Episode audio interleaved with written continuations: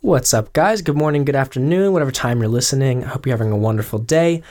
It's Wednesday, the 26th of February of 2020. This is our sixth podcast, Young Life Club of the year. Getting pretty excited now. Last week we didn't have a club talk, no podcast. I'm sure you guys were aware. Um, I just posted something small, but that was because I was a little bit overtaken by life and I couldn't quite get myself together enough to be able to put together a club.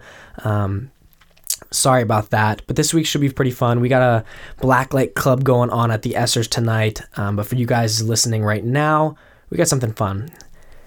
We're going to be talking about Job. And for those of you guys that know the story about Job, he was a very righteous man. And I'll, and I'll actually, let's just get right into it. I don't, I don't need to, to do any other introductions. Um, have you guys heard about plankton? You guys know about plankton, right? The tiny little microscopic organisms, plant like organisms that fill the Earth's oceans. Super tiny little things, right? Really cool though, because they actually create 50% of the oxygen we breathe. And I know you're like, whoa, how is that possible? Well, the thing is, it's not just trees and grass and green leaves that we see that are creating oxygen, much to you know most people's disbelief. To my disbelief as well when I learned about it. But I learned about plankton my senior year of high school, and then I actually had someone give a talk um, like this, similar to this, talking about plankton. And what they do, if you don't know, is they are at the very most of them are very deep in the ocean, very deep in the ocean, and they float around and they don't really move very much, and they get eat, they get eaten by fish or whales, you know. And during the daytime, when the light heats up the water, they or when the sun heats up the water, you know, the ocean in that area, the plankton rises and it comes all the way to the surface, okay, or closer to the surface, closer to the light source, because they're plant, they're plant-like organisms, so they need light to be able to create energy for themselves, to be able to survive, just like plants. And they use photosynthesis to trap this light, create sugar and all of that jazz that I learned in biology years ago. But the main thing is they're creating all this oxygen for us and they don't really get anything out of it. It's just their byproduct. And they get eaten by fish and they got eaten by whales and they just kind of go up during the day towards the top, towards the light, and then during the nighttime they sink back down. They use that light for energy while they when they sink, eat by get eat by some fish, rise back up during the day, all the way to the top of the water, right? And the problem that I see here is that's kind of boring. Like that's a pretty boring life. And I know these these tiny little microscopic organisms probably don't even think. They don't even know what's going on. It's instinctual. It might even just be, you know, a reaction that just happens. It's a chemical reaction in the plant cell that doesn't even have anything to do with them thinking or instinctual, but it just happens. But the thing is, every single day they do this. A couple hundred get eaten by fish here, a couple trillion get eaten by a whale here, but the rest are just going up and down. Up during the day, down at night. Up during the day, down at night. Every single day, 365 days of the year, forever until the earth melts up or water overflows. But you get the picture, right? Plankton have a kind of boring life. They don't really know what's going on. They, they really have no brain capacity to realize that, but they just go up and down, up and down. And God created them to do that so that they could create oxygen for the other animals and so that they could be food for other animals. They have a very unique spot in this world and in this earth and in the life cycle, and yet a lot of people don't realize what that is. For us, it's important, creating 50% of our oxygen. 50%. That's wild because there's so much, right? The ocean's covered. I mean, ocean covers the earth. The earth is covered in oceans, 70% or something like that. That's a lot of water. That's a lot of plankton. It's a lot of photosynthesis happening.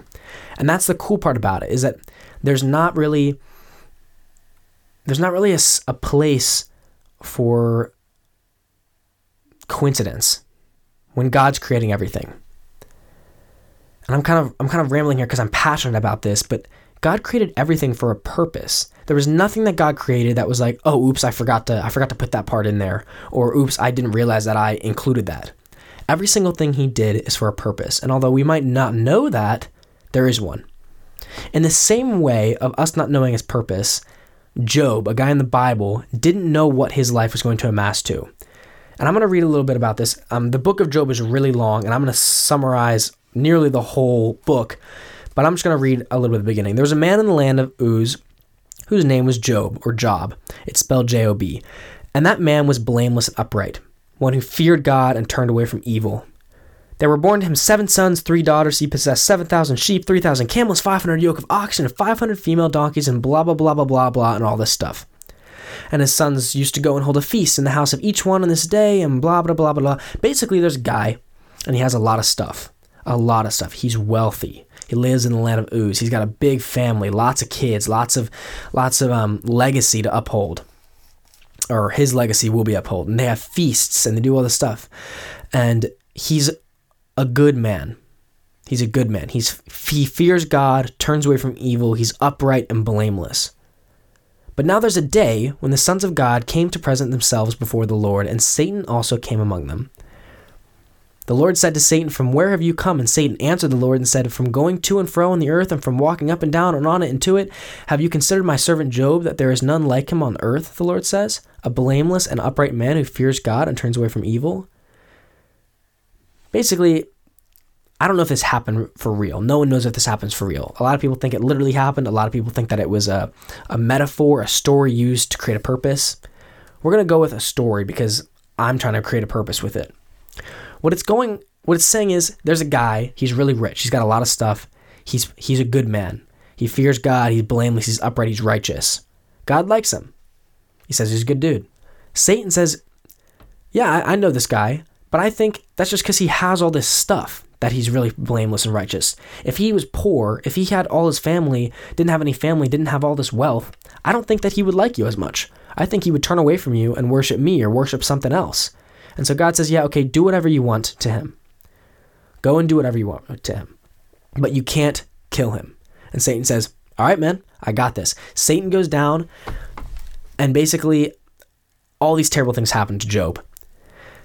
His flocks all die, his health declines, his kids all get killed or kidnapped or taken away by invaders. All these different horrible things happen to him. He gets boils on his skin. He gets leprosy. He he gets diseases. Right. He loses all of his livestock. All of his money gets depleted. His wife abandons him. He says, "Hey, I know that you uh, used to have a lot of money, but now you don't have any money, and you're still thinking that God cares for you and loves you." And he did. Throughout all of this, Job didn't despair. He, every single time that something bad happened to him, he would just come back to God and say, Hey, I don't know what's going on, but I trust that you got a plan. I'm going to stay faithful to you. And this angered Satan. And Satan just did more and more bad things. He had his friends of his come to him and say, Why are you doing it? Why are you doing this? Why, why can't you just, you know, say God's bad and that he's not helping you? Why, why do you have to keep being righteous and keep being blameless? Like, why, why are you doing this? Maybe you could worship somebody else, some other God, and maybe that God will help you out. And he says, No, my God's the one true God. He's going to help me out. I don't know my plan. I don't know what's going to happen to me, but I know that He wants this to happen, and this is His plan. And who am I to be able to say no to that? Who am I going to be able to say no to that? And there's 40 chapters of, of craziness and all kinds of other stuff that we won't get into right now.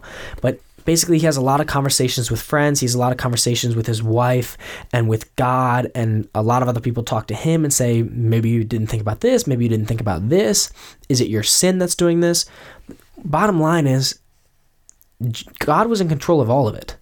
Job had no control of it and he did exactly what god wanted him to. God told satan no he's still going to be righteous even if he has nothing. Satan says oh yeah i want to bet. God says sure go for it now, God doesn't usually gamble with the devil, right? But in this situation, in this story, Satan goes down and tries to destroy Job's life. And he succeeds. He destroys Job's life, but he doesn't destroy Job's spirit. He doesn't destroy the will that Job has to continue to be fearing God and running away from evil. And I think that's what we kind of need to do. You know, the, the connection to this this plankton story, these plankton have no idea what their life life is, even. They have no idea what's going on, but they were made for a purpose. And even though their life is mundane, and and maybe even like our lives are mundane sometimes, we get caught in a routine. We get caught in darkness, just you know, going to sleep and waking back up and going to school and doing our homework and doing our extracurriculars and going to sleep and waking back up and going to school, doing our extracurriculars, doing homework, going to sleep. You know, same thing day in and day out, every single day. You know, oh, it's finally Friday. We got the weekend. What do you do on the weekends? Oh, you sleep in really late, hang out on your phone, hang out with friends. Sunday rolls around, you know, you party, whatever. Then you back to school again. Next weekend comes, you party, you hang out with friends, you go to sleep, party, hang out with friends, go to sleep, school again, right? It's the same thing. And for you guys, you know, it's for four years. That's high school. And then from that, it's 12 years from first grade to 12th grade, right? Before that, you don't even remember what happened. And after that, you get a job or you go to college and it's just the same thing school, hang out with friends, school, hang out with friends, school, hang out with friends. Same thing. It's very easy to get trapped in a routine that we can't break out of. I know that that's happened to me. When I was in school, and I'm to share something, you guys. When I was in school, I was definitely trapped in a routine. I was homeschooled up until ninth grade, so before then, I was I was all right. I wasn't exactly as trapped to a specific pattern as I was in high school. Before high school was nice. My mom taught me and my two younger brothers, and we would go on field trips every once in a while. We would do fun stuff. We would learn things in different ways that public schoolers wouldn't be able to learn about them in. We do all kinds of cool experiments for science. We learn our math, all kinds of different things. We learn how to do different things too how to cook, how to um, do home things, you know, chores and things like that were important because we could learn how to do those things, how to sew, you know, I already said cooking, how to pack things, you know, all kinds of different weird things. Finances, we learn how to do at an early age, all this different cool stuff. And I wasn't trapped then, but when I went to high school, everything changed. I would wake up at 7 6:30 or whatever, get to school by 6:10 when that, when school started at 6:10 eh, or 7:10, and then all the day I would go to my classes, just go from one class to the next, one class from the next, see this friend, see that friend, say hi, say good morning, teacher, good afternoon, teacher, and then leave. Go home, do my homework, and come back the next day. And I was trapped in a mundane pattern. And the only person that would break that pattern would be my mom because she was the fun one. She would say, Oh, let's go do something fun this weekend. Tell me about your day. Tell me about something that was different about your day that made it unique, that made it stand out. My mom was really the person that, that strove to be different, to be the excitement in my life, which was awesome. And the problem was when she passed away in 2015, I was trapped in a mundane again. I was trapped in a routine and a pattern because I no longer had that fun part of my life that would be able to bring happiness and joy. I was trapped because from that I had another two and a half years of high school. Two and a half years of high school with my not critical dad, but more cynical, more um, rule abiding father and my two younger brothers who, again, just went to school and came home, and then we went to school and came home and went to school and came home. And there wasn't a lot of excitement out of the norm. And it was difficult for me for those couple years. Without young life, my senior year, it was even harder. I had to find things to do on my, myself. And maybe I didn't find those things in the best places. Maybe I found not as good friends as I could have found. Maybe I hung out with people that I shouldn't have been hanging out with or doing things I probably shouldn't have been doing to be able to try and break that routine. And I ended up getting stuck back in the same routine that I was in before I tried to break it. And like these plankton, we're trapped in this darkness, and I couldn't break out of it. And maybe some of you guys can't break out of this darkness. But what you guys need to know is that it's not all bad, right? Even if we don't know what kind of plan we have or what plan our lives are going to amount to, God does. God knows the plan that He has for us, each and every one of us. Just like He knows the plankton, just like He knows every sand on the seashore. That's a, literally a verse in the Bible. He has a plan for us, and He loves us more than anything in the world. He created each and every one of us, knows each of our names, knows each hair on our head. These are all Bible verses I'm quoting. And yet, we still kind of get trapped, and we can't get out of it. So, what I'm encouraging you guys to do is focus this week, every day when you wake up, to do something different, to realize that your plan has a purpose. And even if you don't think it does, just like the plankton, they don't know what their plan is, they don't know what the purpose is. They're really important. You know, those plankton create 50% of the oxygen we breathe. Each one of you guys can create a smile on someone else's face if you wanted to. Each one of you guys could do something to change the world, to change what's around you, to change someone else's perspective. That's kind of what Jesus is calling us to do. He's calling us to be a change, to be the excitement in other people's lives. And if you guys can't amount to that, I know someone else will come by and do that. And if they don't, that's okay. Because you know, and I know, we know that God has a plan for us. And He's going to be the one, when we die or whenever it happens, He's going to be the one that says, hey, there's going to be an eternity of excitement in heaven for you. So that's all I got for you today, guys. Thank you so much for listening. If you can hit that like button, subscribe so you can see our more episodes. Got another one coming out next week, hopefully, if you know club doesn't get canceled. Um, should have a guest speaker next week, so we should have some fun with that. If you're listening, stay tuned. Have a great day, guys, and an amazing week. Bye bye.